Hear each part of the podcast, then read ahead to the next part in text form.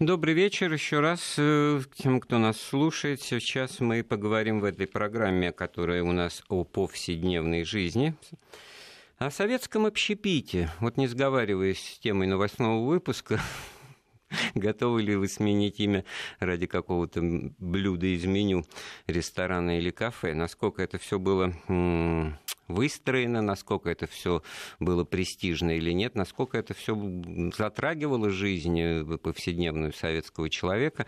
У нас в гостях специалист по этой теме, писатель, историк русской кухни Павел Сюткин. Павел Павлович, приветствую вас. Добрый вечер, дорогие друзья. Я рассчитываю на реакцию наших слушателей, потому что в эти праздничные дни, наверное, так сказать, мало кто уберегся от посещения точек общепита. Так или иначе, это все, в общем-то, связано и с повседневностью, и с праздниками.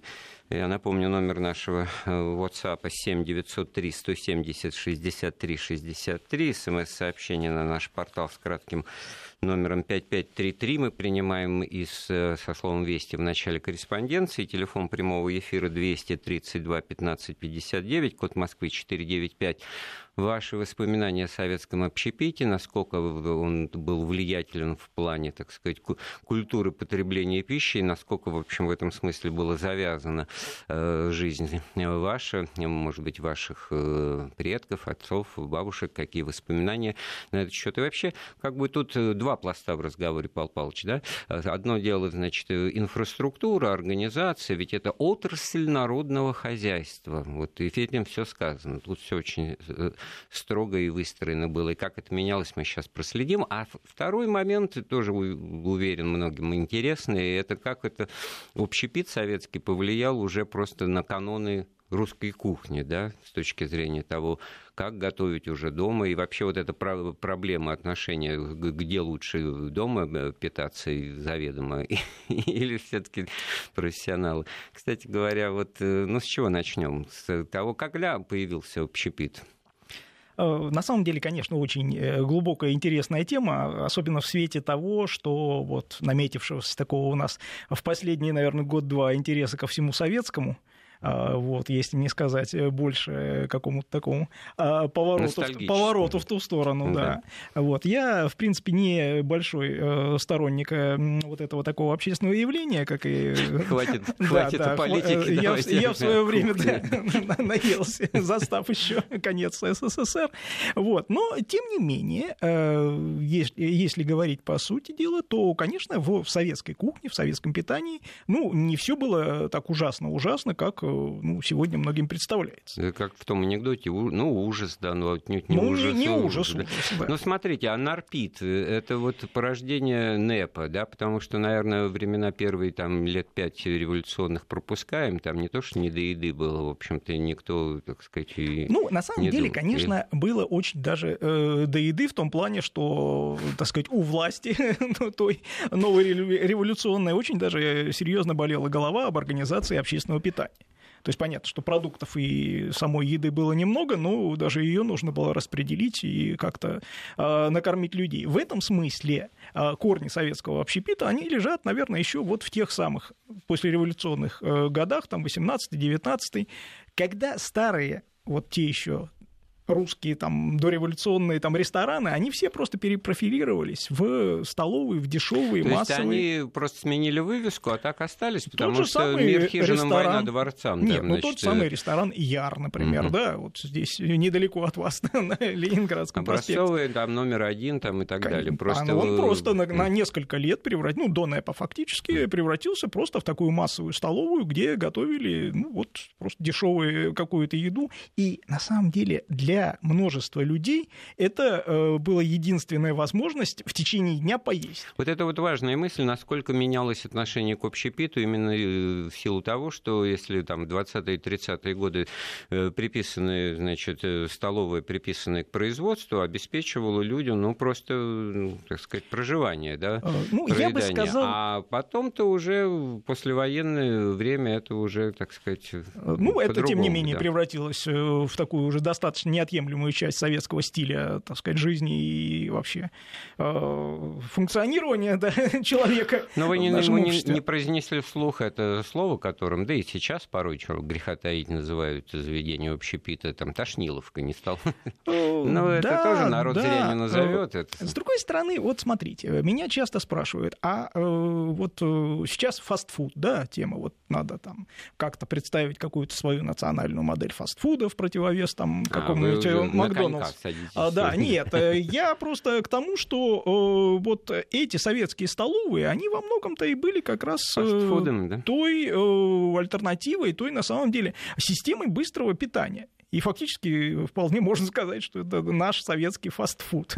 Знаете, в своем вот... в лучшем проявлении. Готовясь к программе, значит, на сайт Музея советской торговли зашел, да, и обнаружил очень много интересного с точки зрения классификации вот всех этих заведений. Угу. И, и действительно получается, что если ресторан, его качественная особенность, там еще элемент организации отдыха посетителей должен быть. Конечно, ресторан вот. Это не то только еда, но это музыка, еще и да, э, это пи... ну, некое удовольствие зрительное. Пичка, там, да, да. То бар, это ощущений. Значит, э, не предполагает приготовление блюд, требующих потом мытья жирной посуды. Вот mm-hmm. очень интересное качественное отличие.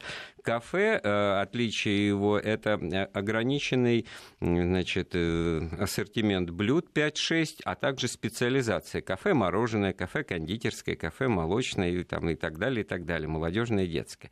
Столовая, общедоступная, значит, определенный контингент, но столовая в этом смысле тоже на разряды делилась. Конечно, все заведения делились. Третий на разряд, разряд, что по определению самое худшее, это э, столовые на предприятиях. Хотя, как мы только что сказали, попадание на хорошие предприятия в тридцатые годы. Да, да, да, очень интересная заметка про Минскую да. фабрику кухни тоже была тридцатых годов, которая вот по талонам своих работников предприятия обслуживала, и там, значит, ударники за отдельным столом сидели. Значит... Ну, я не думаю, что так, нет, так сказать, нет, это такое раздельное питание по-советски существовало.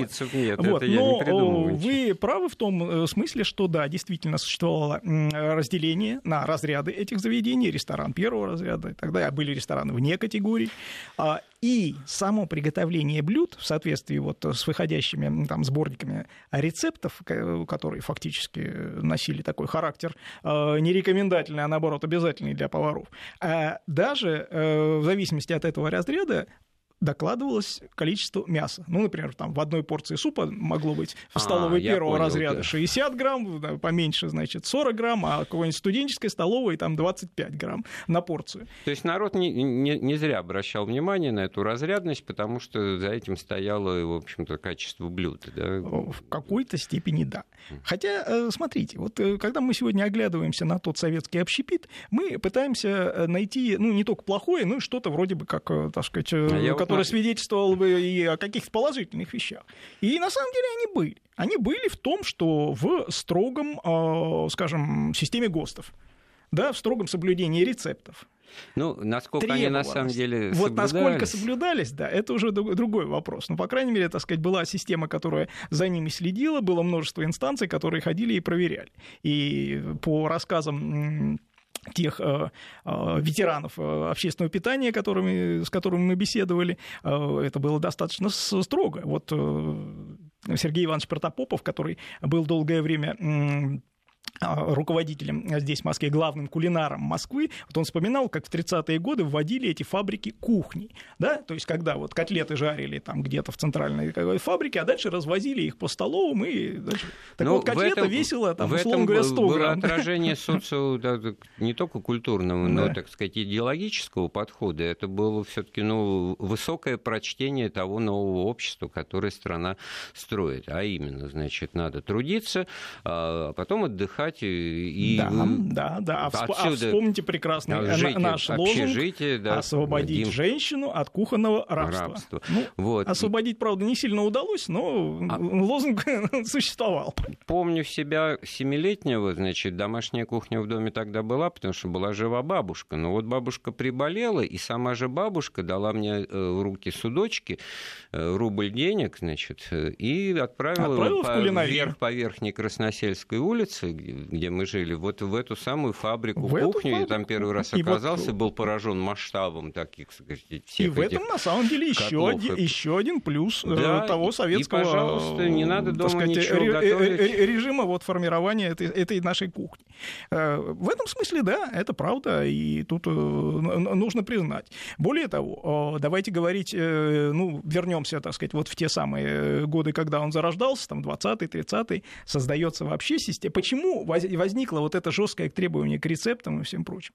А очень просто. Во-первых, в стране вообще о понятии слова-то санитария знало, ну, дай бог, там десять процентов населения. А, а во-вторых, ну, понятно, что... Ну, та, что ж вы та, так та сразу, та... Это я не знаю. Ну, может быть, слова не знали, но руки-то мыли. Ну, не факт, не факт. Скажу я вам. И в этом смысле, конечно, вот это введение строжайшего контроля и за вложениями, и за, ну, всеми производственными процессами, это была абсолютная необходимость тогда, в конце двадцатых, начале тридцатых годов. Никуда от этого деться было нельзя. Поэтому, когда сегодня, ну, мы читаем у Похлёбкина, там, например, что вот большевики там эту великую русскую кухню убили, там, и вместо там вкусных тонких каких-то блюд занялись только подсчетом граммов углеводов и белков. То есть, с одной стороны, это, конечно, правильно, по большому счету, но, с другой стороны, нужно смотреть на конкретную жизненную ситуацию, когда это все происходило. Я вот еще продолжу по этим различиям качественным заведений. Вот интересная вещь. Чайная. Чайная у меня, например, связывается с творчеством Шукшина, Вампилова. У него там прошлым летом в Чулимске пьеса вся, так сказать, проходит. Конечно, да, да, там водители и, собираются. И это, да, это, да, на, на Чуйском тракте, это в сельской местности, но при этом, значит, особенность в чайных разрешалось принимать от потребителей продукты для приготовления из них, в скобочках, за особую плату блюд. Вот это меня просто сразило, значит. Можно было приносить с собой. А мысль такая возникала, не случайно эти советские анекдоты дефицитом, так сказать, вызванные ну, к жизни. Дело в том, что там... формат чайный, он вообще претерпел э, такое достаточно серьезное развитие за всю нашу историю.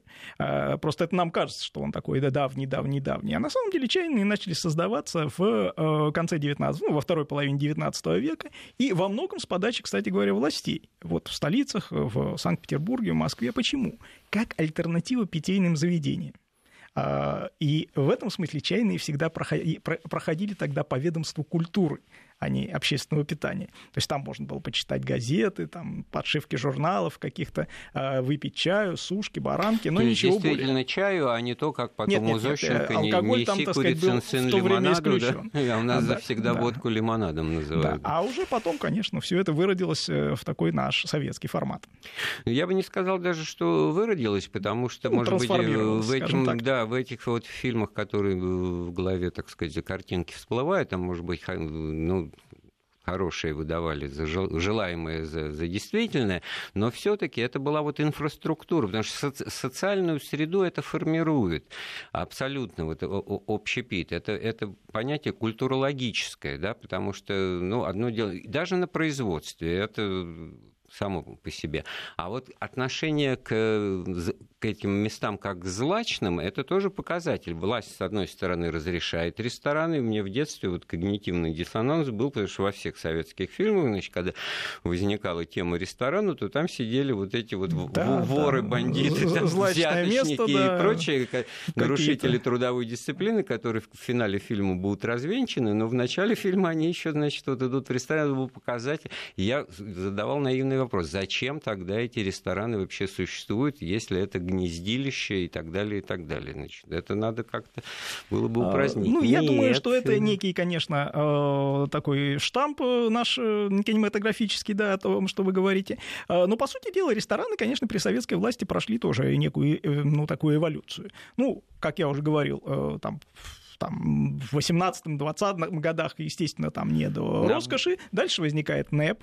На нем на некоторый период возвращается, ну, та якобы, так сказать, дореволюционная жизнь с вот этими там кутежами новых русских нэпманов. Вот, но потом все это люди быстро сокращается. Еще все те же люди были. Все помнили, руки-то помнили, да. да. Поколение сложившимся, вот. так сказать, представлением а дальше, о том, а что как и где. А дальше возникает советский ресторан уже тридцатых годов. это уже некий совсем другой формат, он, ну, скажем, стилистически перекликается именно с тем самым сталинским ампиром, когда вот все достаточно строго, помпезно, да. помпезно да, значит, шторы, вычурные, ну, там, медные эпохи, люстры, да, да, да. Там, кресла в чехлах светлых. Там, это. Вот. Естественно, приходит и соответствующее меню.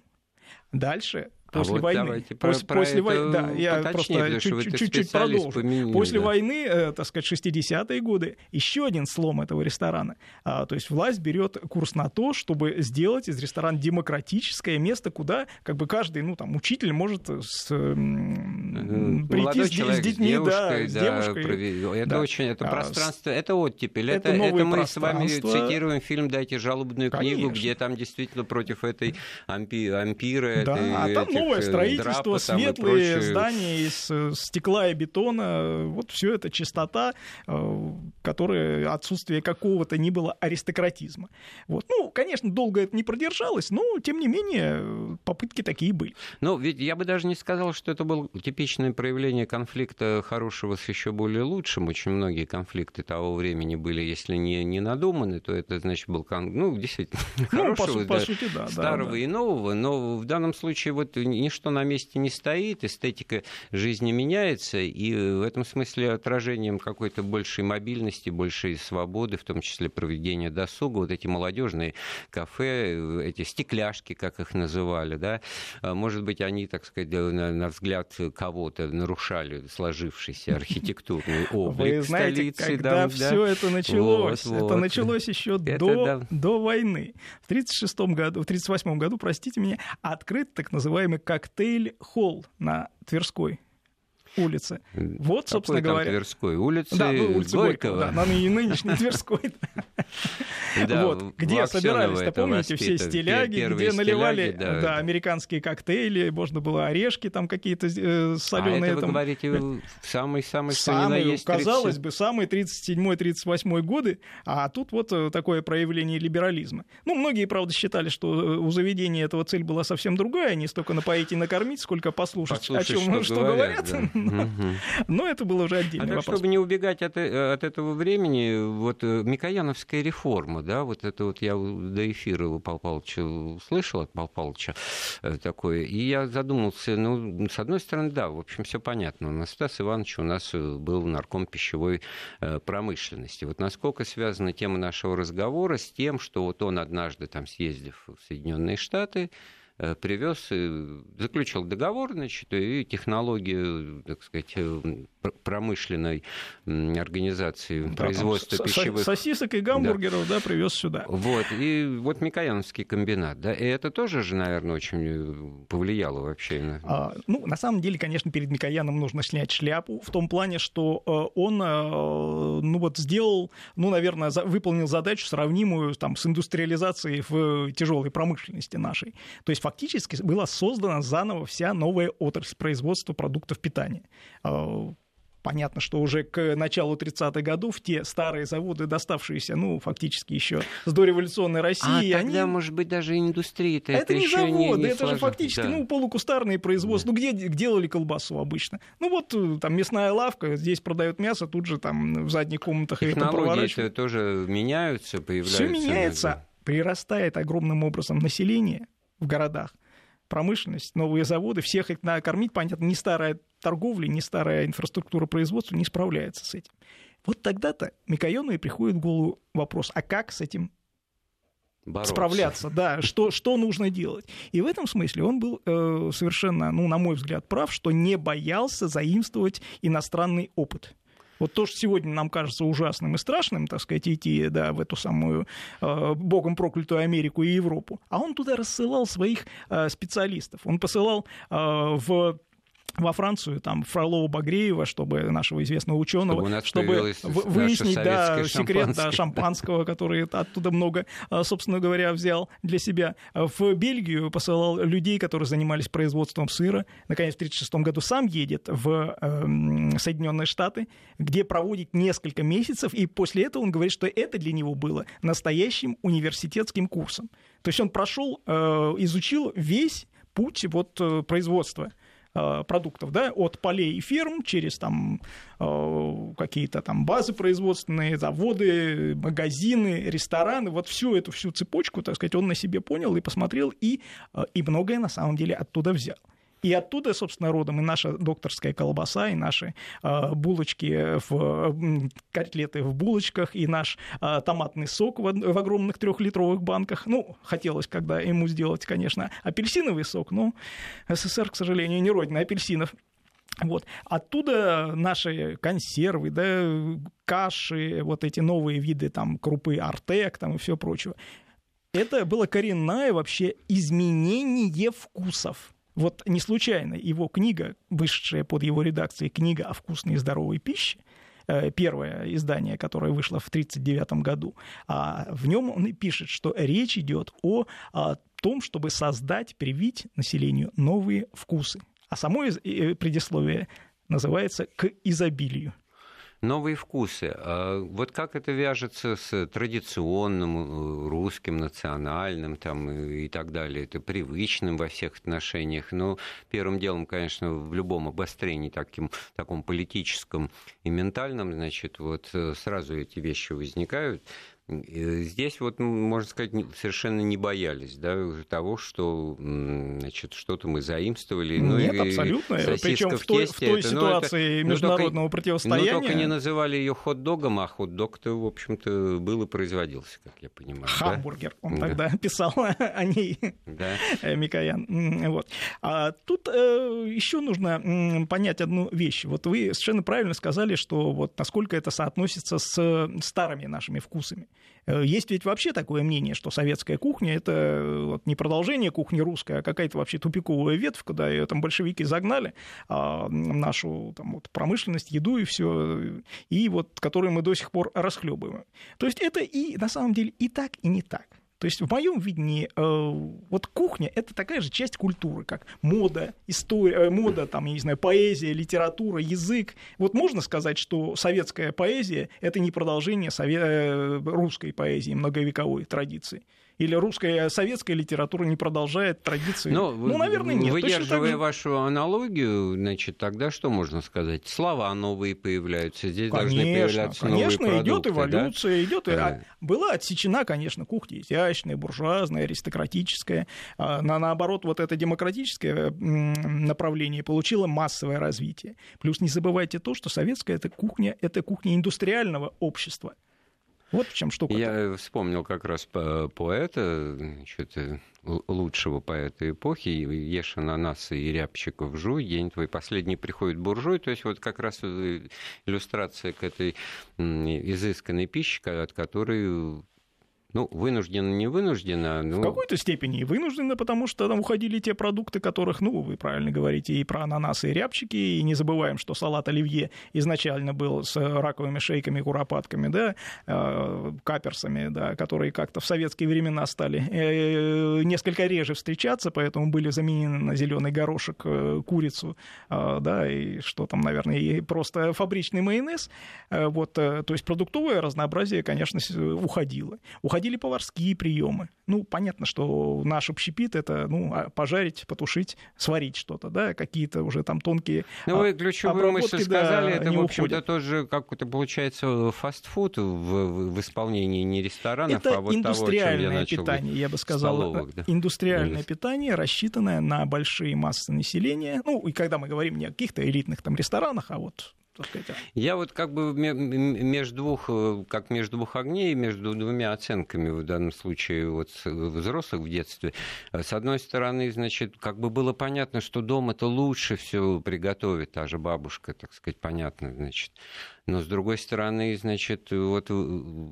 Меня посылали в магазин, значит, именно в кулинарию, полуфабрикаты или фабрику кухни. То есть это все вот то, что вы говорите, индустриально, быстро, удобно, после работы, вечером. Конечно, женщина не должна стоять вторую смену еще и у плиты. Так это, так это вынуждено и, и было, и, и мирились. Но вот мирились или было понятно, что...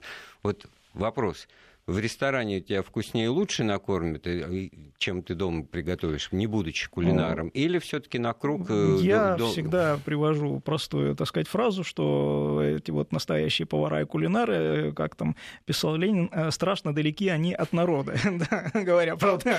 А другую категорию... Каждая кухарка, взятая в отдельности, очень далека от народа. Поэтому, так сказать, в идеале, конечно, домашнее питание лучше и вкуснее, но вот этих идеальных людей, способных это притворить, их немало, немного. Я напоминаю, у нас в гостях писатель, историк русской кухни Павел Сюткин. Мы продолжим после выпуска новостей. Я напомню наши контакты. WhatsApp номер семь девятьсот три сто семьдесят шестьдесят три шестьдесят три. СМС-портал с номером пять пять три три и словом «Вести» в начале корреспонденции. Телефон прямого эфира двести тридцать два пятнадцать пятьдесят девять, код Москвы четыреста девяносто пять.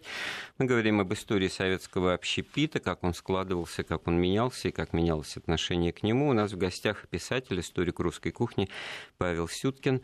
Ну, знаете, Павел Павлович, судя по тому, что нам пишут в WhatsApp, люди вовсю уже начинают праздновать День защитника Отечества. Ну, самое время готовится. Поэтому зачитывать что-либо не приходится. Хотя вот одно такое, наверное, соображение интересное. Вот химии с индексом Е не было тогда, вот, ну, когда мы говорили о временах, не было. Не да? было, не было, конечно. Ну, это не значит, что все было, ну, такое уж страшно здоровое, как сегодня вот нам представляется. Вот. Потому что давайте говорить о том, что упомянутые нами ГОСТы, как... которые мы говорили как о некоем достижении, они все-таки очень сильно смягчаются уже в конце шестидесятых годов. Допускаются, скажем, добавки уже и целлюлозы в колбасу, а выпускается колбаса, там, скажем, чайная, вообще не содержащая там мяса. Вот. Поэтому здесь ко всему советскому общепиту нужно подходить, знаете, в таком во времени. То есть это эволюция. Но вот ключевой критерий оценки, опять-таки, с детских лет еще воспринятый мной, значит, вот любая переработанная полуфабрикаты в фабрике кухни, ну, даже вот не, не уезжая мысленно с моей родной Верхней Красносельской, значит, в стекляшке девятиэтажной, значит, внизу от, открылась где-то в начале шестидесятых годов кулинария, куда можно было уже ходить, покупать. И как бы я возрадовался, потому что вот блинчики, вот и, там котлетки какие-то, вот, пожалуйста, принес, разогрел и поел, а мне, значит, так скептически говорили, что это продукты уже как бы вот, как у Булгакова, второй, второй свежести, да, и это вот в порядке вещей, это была вторая свежесть, переработка. Mm. Сразу как-то вот туда не направлялись ресурсы, ну, ограниченные. Ну, смотрите, да? Конечно, ведь давайте сразу вспомним, что даже систем торговли как таковых в Советском Союзе ведь была не одна. Это было несколько параллельно существующих систем торговли с разным качеством, с разным, так сказать, стандартом. Надо Какие? объяснить. Давайте. Да. То есть это система Минторга, то есть вот просто обычные магазины, которые, так сказать, на улицах стояли. Это э, дальше система рабочего снабжения, так называемый ОРС, отдел рабочих снабжений на предприятиях там или где. Это э, система, скажем, железнодорожного. В каждом крупном министерстве там своя там, служба, которая делала... Вагон-ресторан уносит нас мыслями к не фильму только, «Место встречи не изменить только, нельзя». Не только вагоны-рестораны, это и это железнодорожные столовые, и магазины, отделы рабочего вагон, снабжения да. для железнодорожников. Это система военная, все эти военторги, которые, и в, вот, в отличие от сегодняшнего нашего представления, торговали еще и продуктами в те времена. Подсобное хозяйство, ведь уважающее себя, так сказать, предприятие каким-то образом а, да. стремилось этим, совершенно верно, завести. Совершенно верно. То есть это мы уже уходим в косыгинские реформы шестидесятых годов, когда вот это внедрение хозрасчета позволило развивать так называемые горизонтальные связи между предприятиями. То есть завод, он мог, значит, установить вот эти связи там, с соседним совхозом, поставлять ему там Шеф, какие-то сеялки, да. веялки, угу. а значит, совхоз поставлял ему там, молоко и мясо. Естественно, это было огромным плюсом для рабочих, работников этого завода, потому что они могли прямо на работе получить этот продуктовый заказ. Продуктовые заказы, вспомните. Да, сегодня делали, сегодня это уже ушло, ушло, да. да. То Но есть, нет, это же огромная место часть работы, советской вот, жизни. Характеристика престижности места работы, солидности его измерялась, в том числе и таким фактором, когда у нас заказы. Да, ну, таким того, не, не заказы, денежным, да. казалось бы, а причем заказы да. могли быть да. разные. Они могли быть из местного районного магазина угу. или, например, там, с какого-нибудь... Э, склада, и уж не знаю, где там. Помните, как Жванецкий там рассказывал, да, да, когда он оказался на складе. Да, а... вот, мы не о складе, а мы вот тоже микояновские реформы были у нас в разговоре, а теперь косыгинские. То, значит, что здесь, почему? Ведь известно, что она ушла в песок, эта косыгинская реформа хозрасчета, а не потому ли, что здесь возникло пространство, ну, не того, что сейчас называют там прибрать к рукам, но как-то, в общем-то, что-то вот из таких вот связей горизонтальных фабрики с совхозом каким-нибудь подсобным, это все уже оседать могло в руках, карманах, на дачах, это и, и кухнях, так, и не тех, так. Просто кто... в то время, ну, одним из, ну, скажем, локомотивов этой реформы, ну, идеологов, скажем, был академик Канторович, который единственный, кстати говоря, наш лауреат Нобелевской премии по экономике в Советском Союзе, представьте себе. Вот. Так вот, у него была эта идея, что все можно просчитать, оказывается. Это вот раньше, до того, как мы были ЭВМ, ну, нельзя было посчитать вот эти межотраслевые балансы, сколько нужно произвести вести станков, сколько скамей, сколько литров молока, какие, куда, так сказать, направить. А ЭВМ сейчас все оно просчитает и все, так сказать, это и выдаст. Ну, к сожалению, все это столкнулось с простым разговором с тем же самым Косыгиным, после которого Канторович слег с инфарктом, когда, придя к руководству, но он предложил, что да, вот это нужно э, слегка э, стимулировать предприятие и поднять там вот цены на такую-то продукцию, на другую, вот. А поскольку это происходило все в годовщину очередного Великого Октября, э, то он немедленно был направлен по соответствующему адресу, после чего э, потерял всякие интересы к дальнейшему развитию а, реформы. Ну, то есть только ли в том дело было, что надо что-то повысить в, в цене, ну, да? А как иначе? Да. Ну, ре- регулировать, собственно говоря, производство каким образом? Увеличение спроса, увеличение, так сказать, цены или, наоборот, уменьшение цены, стимулирование предприятий для того, чтобы оно э, так или иначе, э, так сказать, выпускало этот товар. Это же, не забывайте, социалистическая ну, плановая конечно, экономика. Там я, не рынок регулировал. Я про это никогда вот. не забываю, а... потому что только одну сторону медали здесь было видно, что нельзя повышать цены, значит, социально конечно, низкие. Это была это, программа. Это был абсолютный криминал в видении, так сказать, а партии. Тот, а еще, может быть, даже страшнее был тот факт, что кто-то эти деньги будет получать в качестве заработной платы, значит, ну, отчисления. Естественно. Да? Некая есть, слову... монетизация экономики, она вела к тому, что, так сказать, эти монеты порой, так сказать, оседали не совсем в правильных карманах. Конечно, да, это одна, один из тех самых мотивов, по, по которому вот эта хозяйственная реформа тоже сворачивается. А вот такая деталь этого процесса, может быть, вы здесь в курсе, вот такой республиканский хозрасчет, он очагово, вот эти основания материальной заинтересованности, ну, какие-то в этом смысле исключения из жестких правил социалистической экономики были сохранены в тех же прибалтийских республиках. А вы да? абсолютно правильно и там говорите. Поэтому и... утром можно было...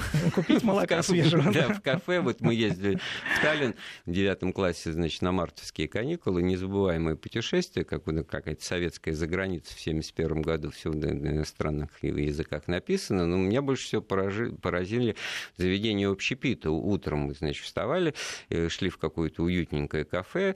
Действительно, все как, как за границей, как в фильмах, которые... Ну, что такое было за границей? Ну, Польша, там, ну, конечно, Венгрия, да, там, там за границу знали, да, да, да.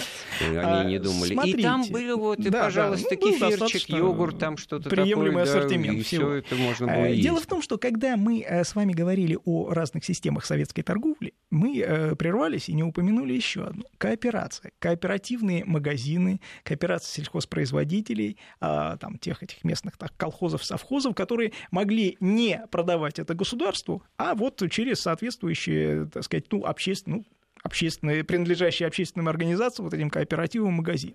Так вот, они были развиты, на самом деле, гораздо больше в э, национальных республиках, в Прибалтике, в Закавказье, даже в той же Средней Азии, э, никаких проблем не было, да, чтобы, так сказать, купить барашка, да, сделать шашлык, плов. Вот почему не задавали этот вопрос? А потому что это местная торговля, местная кооперация там э, поощрялись и были гораздо больше развиты. Мы вот так бодренько с вами общаемся, народ тоже проснулся, прислушался, может быть, к началу разговора не успел, значит, напомню, здравствуйте, расскажите о первых столовых в СССР. Но мы вроде как рассказали. И это было неповское, то есть не немножко... Нет, нет, нет, это даже немножко раньше, это, собственно, самые еще послереволюционные годы. Ну, военный они, коммунизм. Они действительно голодные, ну, что там говорить, Елена Малховец, известный наш кулинарный автор, да, она ну, умирает да. в восемнадцатом году, ну, и многие говорят, что от голода. Зимой восемнадцатого года. Ну, что тут скажешь. Поэтому вот тогда-то создаются эти общественные столовые на базе ресторанов, кафешек, где, где угодно. Вот. Мы, кстати говоря, разговаривали очень интересно с профессором Мариной... Маргаритой Николаевной Куткиной из Ленинграда, вот, она рассказывала, как ее еще преподаватель вот, работал в те восемнадцатые-девятнадцатые года в вот этих столовых. И они создавали новые, ну, и новые, ну, блюда, которые можно было сделать из этого э, смешного по тем временам набора продуктов. Вот тогда, например, был создан рассольник по-ленинградски. Вот рассольник вообще московский, это такое, ну, достаточно было э, яркое, насыщенное, изящное блюдо, там, с кореньями, изящным мясом, курицей. А вы, что там, где там? Вы хорошую брали? Параллель предложили тоже в начале разговора, там, с литературой, с, с поэзией. Вот в этом смысле название, это тоже существуют же такие, ну... ну...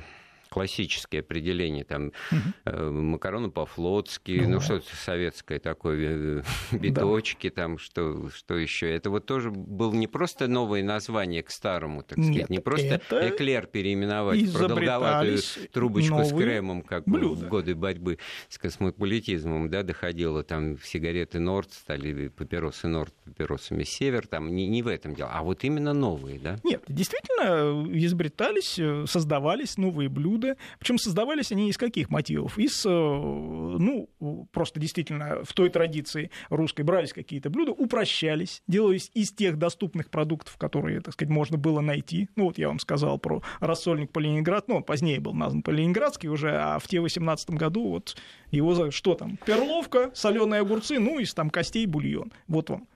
Салат оливье дальнейший, что тоже абсолютно новое, так сказать, блюдо, созданное на основе старой традиции. Вот, но делались и вещи совершенно новые. Например, торт киевский, торт птичье молоко.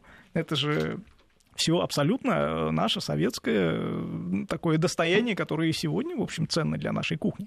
Да, я думаю, что вот мы, вы уже начали отвечать на непрозвучавшие вопросы, нам тоже тут пишут, а в общем советские продукты, они там были лучше или хуже, вот вы подумайте, значит, пока будут идти новости, значит, чтобы ответить, но хуже, лучше, может быть, провокационный вопрос. Напоминаю, мы беседуем с писателем, историком русской кухни Павлом Сюткиным об истории советского общепита, как менялась в этом смысле национальная кухня и какие очертания имели, значит, точки общественного питания. Вернемся в студию через несколько минут. Да, продолжаем обсуждать с писателем-историком русской кухни Павлом Сюткиным историю советского общепита и изменения в русской национальной кухне, в кулинарии в связи вот с влиянием общепита. И вот зацепило то, что вы, Павел Павлович, говорили тут до перерыва. Почему именно птичье молоко? Кто придумал это название? И как до этого вообще дошли? То есть кто это дошел? Значит, птичье молоко – это конец шестидесятых, начало семидесятых годов. До этого были конфеты, так называемые птичье молоко, ну, всем, наверное, известные.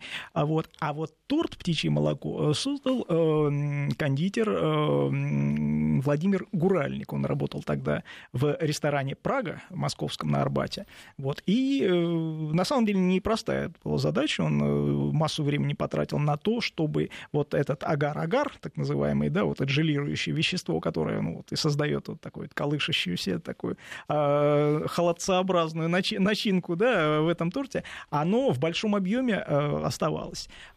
Также, таким же по консистенции, как в конфетах. Вот. Это достаточно была сложная технологическая цепочка, но, наконец, ему это удалось. И, вы знаете, там вот за один год реализация этого торта в ресторане увеличилась с пяти пятисот, по-моему, до там, нескольких тысяч экземпляров, то есть выстраивались очереди Но по, все, народ по всему ушло, Арбату. Это стало, так сказать, знаковым словом, а это в этом смысле удача кулинарная, не, не да, просто вот одного так, человека, а как бы вот... Такие яркие моменты, они в нашей кухне. А торт киевский, например, да, тоже... Я... тоже, извините, а какие-нибудь там вацлавские, А что, извините, Прага. Вот у меня папа в силу работы ездил, значит, в командировке в Украину, значит, и в Киев, и всякий раз, значит, мы его без да. киевского торта домой не пускали. Лучший сувенир, да, собственно, оттуда, оттуда был. Вы знаете, Павел Павлович, я как бы достиг цели наш эфир, наконец нам написали следующее. Ну вот, я захотела есть, это, слушая это, вас. Этого да. мы и добивались, на вот, самом а деле. А вообще из России, когда лечу в Италию, в скобочках живу там, всегда везу кильку в томатном соусе, икру, конфеты, чай, сардины, скумбрия, консервы. И не надо смеяться. Мы не смеем, я тоже есть захотел. Хлеб наш русский. Нет, ну это нормально, нормально, собственно говоря, подход. Вот. Тут же ведь, смотрите, ведь давайте скажем честно, есть у нас свои национальные вкусы в русской кухне. Ну, русской, советской, это уже... не надо там проводить какую-то резкую черту. И, конечно, люди, уезжающие, там, ну, скажем, за границу надолго, они, ну, определенную там ностальгию по ним испытывают. Какие это вкусы? Какой вкус русской кухни? Вот вы могли бы, так сказать, одним-двумя словами ну, сказать? Это что-то томленое, это что-то неострое, это что-то такое... Ну да, вот клёклое, да-да-да. Есть и такое. Есть и такое мнение. Но я бы все таки сказал по-другому. Это вот такой кисло-бродильный квасной вкус, который, вот, наверное, характерен именно для э, нас, для нашей. То есть это что? Это и квас, это и сметана, это э, соленые огурцы, квашеная капуста, э, там, бородинский хлеб. То есть все осознанное вот в а. этой вкусовой гамме. Ну, я, я беру свои слова обратно, потому что если с позиции закуси, тогда все совершенно по-другому воспринимается. Нам звонят. Михаил Иванович, да? Михаил Иванович, добрый день. Мы вас слушаем. Да, добрый вечер. Значит, три позиции маленьких уточнения. Значит, к Минтургу курсом вы не добавили систему гастрономов. Ну, мы достаточно и не, не да. все рассказали. Там были и закрытые да, да, да, города, да, да, да. и там она чего еще было. Большое процентное, так сказать, в Москве и в других крупных городах. Следующее, к ресторанам. Вот сейчас завалены рестораны, а я с большим уважением вспоминаю привокзальные рестораны, в том числе на Казанском вокзале, это был храм, который сейчас он полностью уничтожен. И третье, последнее. Когда вы сказали, что в чайной колбасе не было мяса... Нет-нет, я, я ошибся, это была колбаса к завтраку, извините.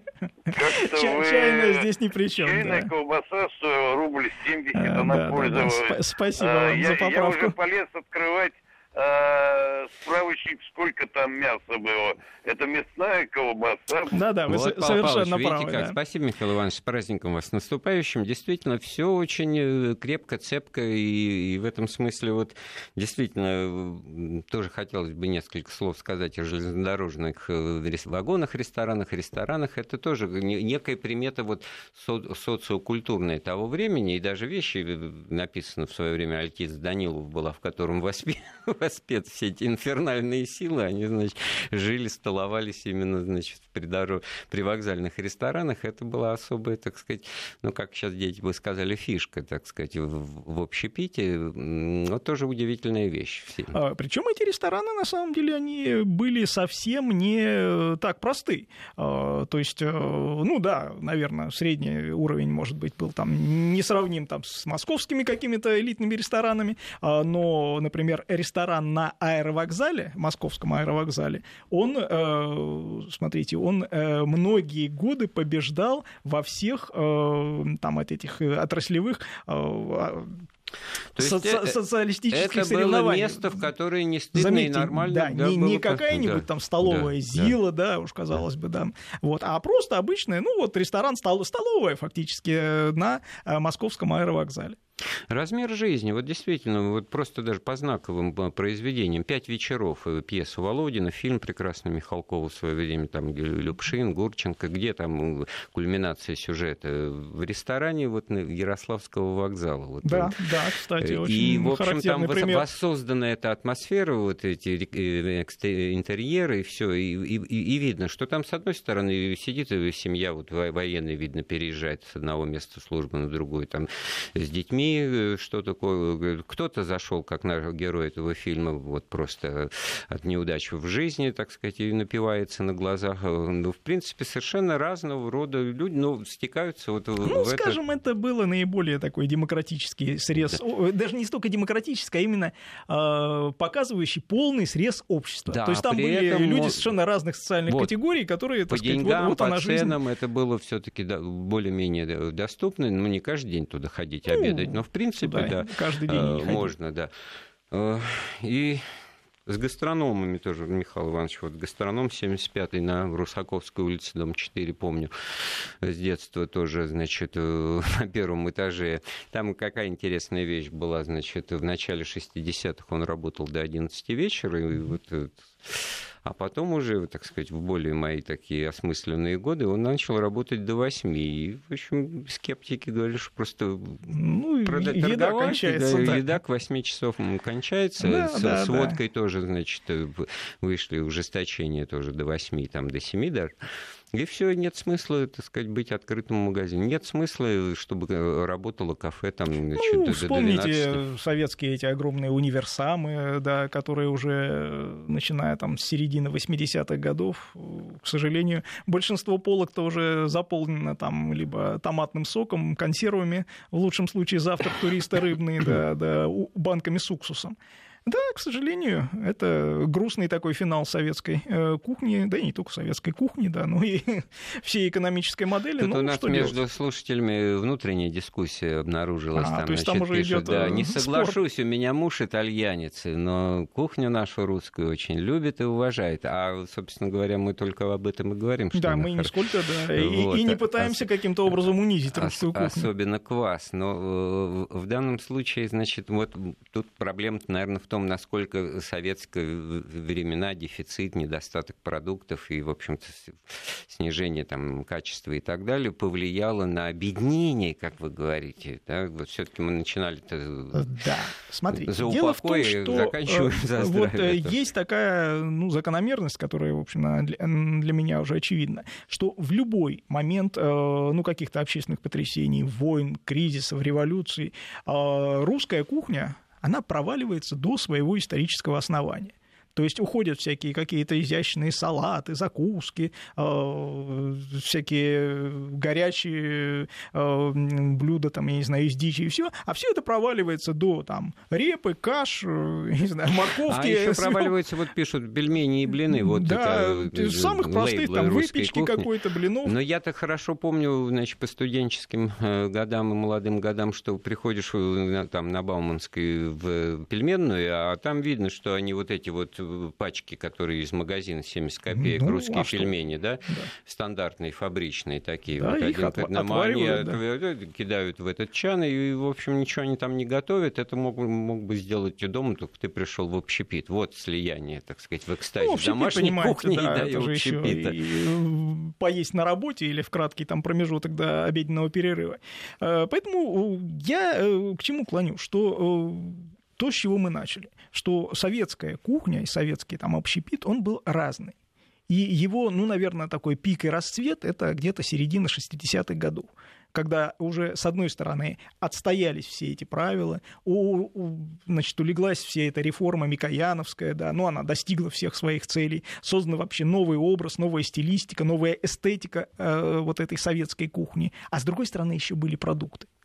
В отличие хотя, от конца семидесятых и восьмидесятых. Хотя вот это как «Хороши и вкусные крабы», это в фильме «Москва слезам не верит», это вот как раз... Это военная э, да, это традиция. А в начале шестидесятых это все начало стремительно исчезать. исчезать. Это совершенно, совершенно верно, да. Более того, начала приходить совершенно несвойственная нам океаническая рыба. Вот вспомните все эти Макрорус, Нататения, названия, от которых шарахались тогда советские потребители. Разговор о магазинах «Океан» и о той рыбной мафии, которую мы, кстати говоря, это дело освещали. Так что, ну, так или иначе, разговор наш вышел на, на эту точку. У нас в гостях был писатель-историк российской кухни, русской кухни Павел Сюткин. Павел Павлович, большое вам спасибо. Спасибо вам. Эфир подготовил Андрей Светенко. Всего доброго. С праздником наступающим. Слушайте Вести ФМ.